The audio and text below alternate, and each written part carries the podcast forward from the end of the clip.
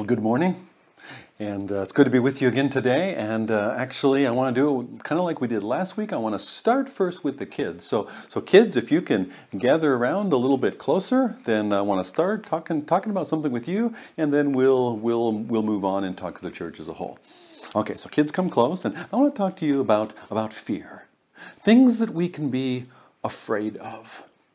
You know, often it seems that we're afraid of something that we don't know. Remind of a story when I was much younger, and I was on a trail with my three sisters. We were all going hiking up this mountain. It was a mountain trail. It was actually a large hill in Alaska, Ketchikan, Alaska. And the thing our dad had told us that morning, just before he left for work, because he knew we were going to hike up this mountain trail, he said, "Now, watch out for bears." And I don't know, I wonder now, was he just trying to plant an idea? But the seed was planted.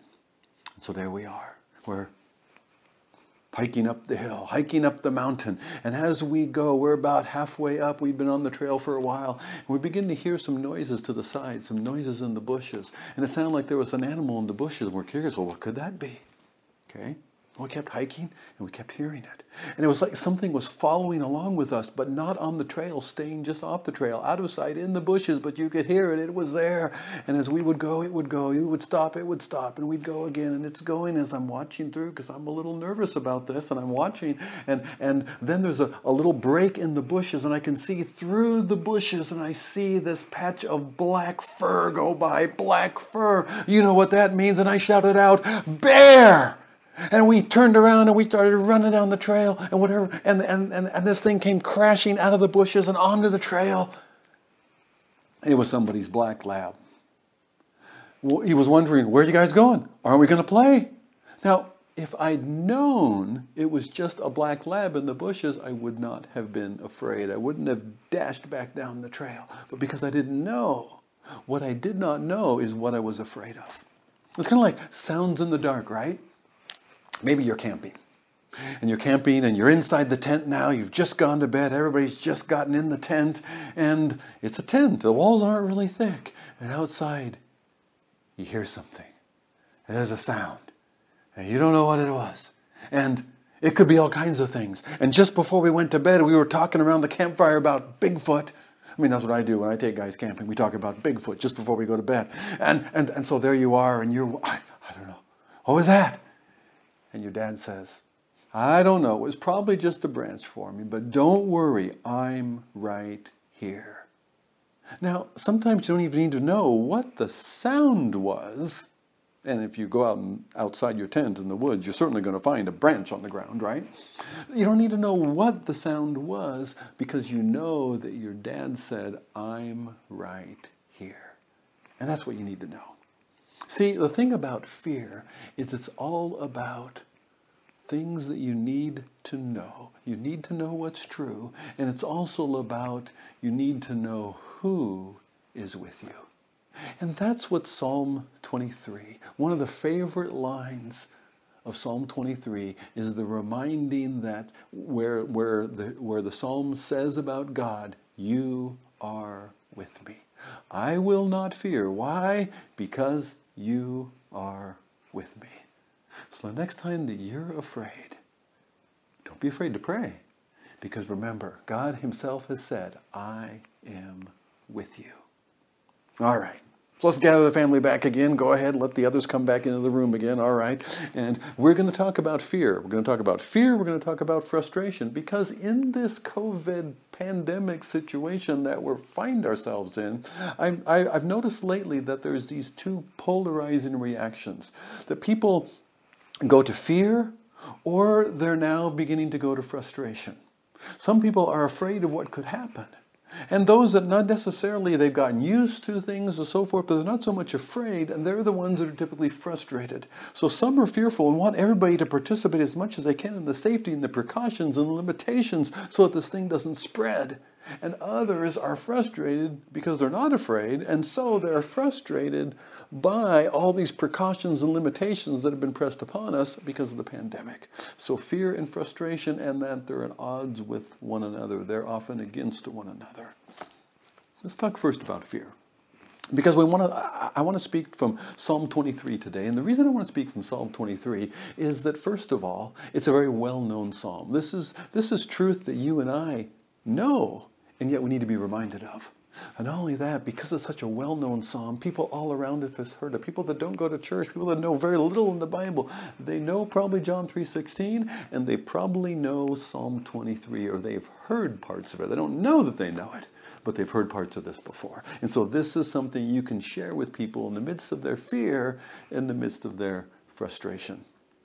Perhaps the most well-known line of Psalm 23 is the one that goes something like this: "Though I walk through the valley of the shadow of death, I will not fear." Oh, that's the one we've known.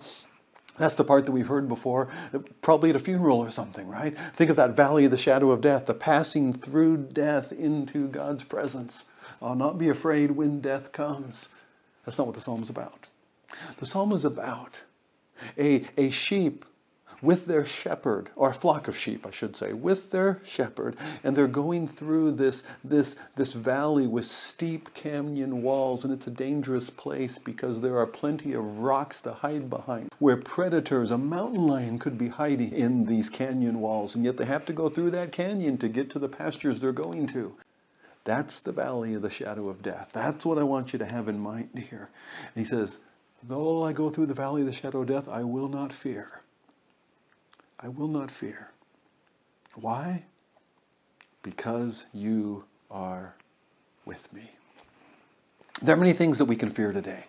And certainly with them, in relation to a pandemic, is the fear of death itself. You might be afraid, I could get this virus, and I have to be in the hospital, and this or that could happen. I could even die from this virus. Yeah. That's a... maybe it's not your own death you fear. Maybe you figure, I'm in pretty good health. I'm really not so vulnerable. But there's those that I care about. There's those that I love. And they have conditions, or they age. It makes them much more vulnerable to this thing. I'm afraid that if people aren't taking precautions, that they could get this virus. And these that I care about, they could die. Maybe you're afraid that in the midst of all the focus on the virus, there's other medical care that you need that is being overlooked. You're not receiving. Maybe you're afraid, because of the limitations and the economic shutdown as a result, that you could lose your job over this. When it's time to go back to work, your work might not be open anymore. You could lose your home over this. How are you going to pay your bills? Maybe you're afraid of future plans that you've made. Maybe it's college plans. You don't know how those can turn out now with everything that's happened. There's much to fear in the midst of all that's going on. And yet in the midst of this, the Lord says, I am with you. Now, I want us to take that phrase, I am with you. I want us to take those words, first of all, and thinking of them in Jesus in the midst of these kind of dangers. When we're facing one fear or another, these are the kinds of things in the human experience that Jesus himself entered into. The fear of losing our own life, Jesus stood and looked death in the face when he would lay down his life for us. The fear of losing one whom we love. That's like Jesus when he visits Mary and Martha just after the death of Lazarus, and he stands by the tomb of this dear friend. And it's the one time in Scripture where it says that Jesus wept. And they said, look how much he loved him. Jesus knows what it is to lose someone that you love. Jesus knows what it is to not have a home, to have no place to lay his head. Jesus knows what it is to be led by the Spirit of the Lord into the wilderness, into a time of fasting, a time of self-denial, a time when he doesn't have provision for himself. He knows these things that we would fear in life. He entered into them for us and with us. Now, the fear of death, especially the fear of death, it's not an unreasonable thing. That's why we don't play in traffic, right? But fear of death is the old normal. Now, what do I mean by that? Hebrews chapter 2, verses 14 and 15 says that Jesus became human so that through his death, he would destroy the devil who had the power of death, and thereby deliver all those who, through fear of death, were in slavery all their lives. See, Jesus delivered us from the enslaving fear of death into a new normal. Fear of death was old normal.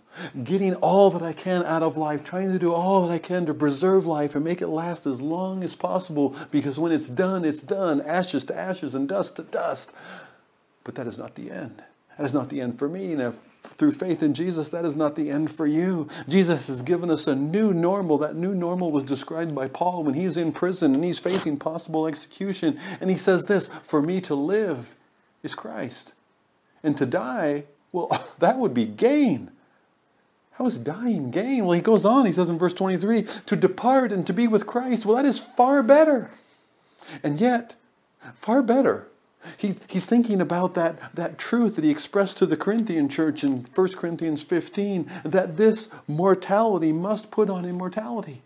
That this old body isn't good enough to live in the eternal kingdom of God. That the mortality must put on immortality. That the corruptible must put on incorruption. And then will be brought about the saying that is written in God's word. Isaiah 25. That death itself is swallowed up in victory. Oh, death, where is your victory? Oh, grave, where is your sting? There's nothing to it anymore, Paul says. For me, to be with Christ is far better. To die is gain. So why don't we all go? No, that's not what Paul says. He says in verse 24, "Yet to remain, continuing in life, is needful for the sake of others." That's what he means when he says, "For me to live is Christ." So we continue in the work of the Lord, knowing that our laboring, our toil on behalf of others is not for nothing. This is the work of the Lord, living out the life of Christ as God has given it to us to live. You see, fear asks, what about me? Faith knows God has me, that God takes care of me today, and God has sewed up my future. God has provided for all that I will ever need, which frees me from the worry about myself. It frees me to look out for others. Fear also asks, where is God in the midst of all these things going on? If God were here, these things wouldn't be happening, right? Where is God? You hear that in COVID-19, where is God? Well, Psalm 23 says that these things will happen. It says that even though I walk through the valley of the shadow of death, it assumes that I will. It assumes that troubles will come in life. I will walk through, and yet I will not fear. Why not? There's three reasons. The first one is this: because you are with me. It's a matter of who. It's knowing what is true, and it's knowing who is with you, just like a scared child in a tent. And the Father says, I'm right here. I'm with you. I've got you. I will not fear, for you are with me. There is the promise of his presence. Hebrews 13 says, be content with whatever you have. Why? Because he himself has said, I will never leave you or forsake you, that he is with us. That's what undergirds our commission, the commission Jesus, his final mandate to the church to go into all the world and to proclaim the gospel to everybody. He said, and I'm with you always. It's a scary thing to tell the gospel to some people. It's a scary thing to try to bring up, talking about God to somebody that doesn't seem to want to hear it. And yet he says, I am with you. We need not fear. Three reasons I said, I will not fear, because you are with me, and because your rod and your staff, they comfort me. The protection and the guidance of our Lord. The rod was the shepherd's club. That's the weapon by which he could fight off predators. And the staff is what he would use. Sometimes he might tap sheep on the shoulder to move them this way or that way and down the trail. Sometimes you have a stubborn sheep. I remember when we had cattle as a kid, and sometimes we were moving them here or there. And one of the ways you do that is you'd have a stick that would help guide them. You could touch them on the side, but also you could use that stick and you could give them a little poke in the back of their foot. It didn't really hurt, but it was uncomfortable. They didn't like that. They didn't like that stick in the back of their foot, and so they'd move their foot forward, just the direction we wanted them to go. Sometimes the Lord does that with me. His staff guides me, and his guidance is comforting. Sometimes God pokes me in the back of my foot, and I have to move that foot forward. He causes me to take another step. And the step might have not been, it might have been one I was hesitating to take. And yet, it's a step I needed to take. And the fact that God is moving me along, my God and my Lord is guiding me, that is comforting. It reminds me that He's with me. And there's the ultimate assurance that I will dwell in the house of the Lord forever. I don't need to worry about the future. My God has my future fully in His hands. And He says, I go to prepare a place for you, and I will come again. I will receive you to myself. To be absent from the body is to be present with the Lord. And so Paul says, for me to live is Christ, and to die, whenever that comes on God's schedule, that will be gain. And so between now and then, I'm going to continue with whatever strength I have, whatever breath I have, to serve, to care for, to give to pray for the needs of the people around me. Because they need that hope in the Lord. So what are you fearing in the midst of all things that are going on? Maybe it's fear of the virus. Maybe it's fear of death itself. But I don't need to fear. You don't need to fear even death itself, because Jesus has entered death for you. He died and He rose again. And He said that you and I are risen with Him. You are that sure of eternity, as if you had already died and risen and entered into heaven's presence already in Jesus. What are we afraid of? We can empathize with people around us in the midst of fears that they express. Understand, yes, that is a very real and reasonable and rational fear, and yet God so loves them that He sent His Son Jesus to enter into humanity and into our brokenness, into our vulnerability, and to even there brutally die for us in our place, so that by our believing in Him, His death becomes our death and we have His eternal life. And your hope can be their hope. Though I walk through the valley of the shadow of death, I will not fear, not because the valley isn't dangerous, but because You are with me. And He's already gone before us into the very valley of death itself. In verse 5 of Psalm 23, Thou prepare a table before me in the presence of my enemies. Now, in social distancing, those tables better be at least 6 feet apart. But God provides for us. In the presence of our enemies that we don't need to fear, God provides for us. We will not be in want. That's the main thrust of Psalm 23. The Lord is my shepherd, I shall not want. He provides physically green pastures, still waters. He provides spiritually. He restores my soul. He leads me in right paths according to His own commandments, according to His own word. He has anointed me. He gives me His goodness and His mercy in the midst of life. He is for me. He receives me into an eternal home. The promise of God's provision is so that I will not want. That directly speaks to the frustrations that we feel about what we might be losing, what we might be lacking, what we might be needing or wanting that we cannot obtain for ourselves. The definition of frustration is anger or annoyance at not being able to achieve what you want or think you need. Anger or annoyance and not being able to get or achieve what you think you want or need. James chapter 4 describes it this way. It's the opposite of I shall not want. In fact, I will want very much. You desire but do not have. You want but cannot obtain. And so anger and frustration bubbles up and overflows out of that. What are some of the things that we want? Maybe I want to go back to work. Maybe I want to go to school. Maybe I want to get out of the house. I want to go to church. Oh, bless you for saying that. I'm so glad you're thinking that way. I'm thinking that way too. I so want to be together again. Maybe you just want to go visit this person or that person again and you haven't been able to. It's frustrating. Maybe you just want to hang with your friends. Why are we cut off? I just want to eat at a restaurant again. I want to go buy some clothes. I want to go get a haircut. So many things to want. So little time to want them in. When I cannot have, my frustration flows out. It bubbles up, and often it flows out in criticism of those that are in authority, of those that are making the decision that lead to me not being able to have or do the things that I want. Now, but what if in the midst of all this, there's more that I don't know? Well, there probably is. In fact, I know that there is. There is so much about this virus that none of us know. And so there's bound to be things that I don't know which would change what I might think about the situation if I knew them. I can't know that that's not true because I don't know. You know, Job is an example.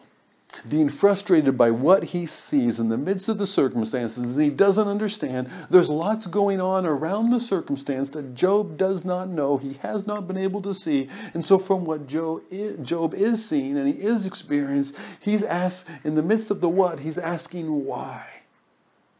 And God never tells him why. 40 chapters through the book of Job and God never tells him why. God only tells him who. God reminds Job who Job is. And God reminds Job who God is. And it turns out that when Job is reminded of who God is, he says, now I have seen you, and I repent. That's all Job needed. That's what returns his perspective. Psalm 23 reminds us of who. The Lord is my shepherd. It's from the perspective of a sheep who is helpless and in need. And this psalm nudges us like that prodding staff. It nudges us toward the worship of trusting and resting in the Lord who is with us. These physical provisions, they point to spiritual provision. We might need dry grass at times instead of the green pastures. We might need floodwaters at time instead of the still water.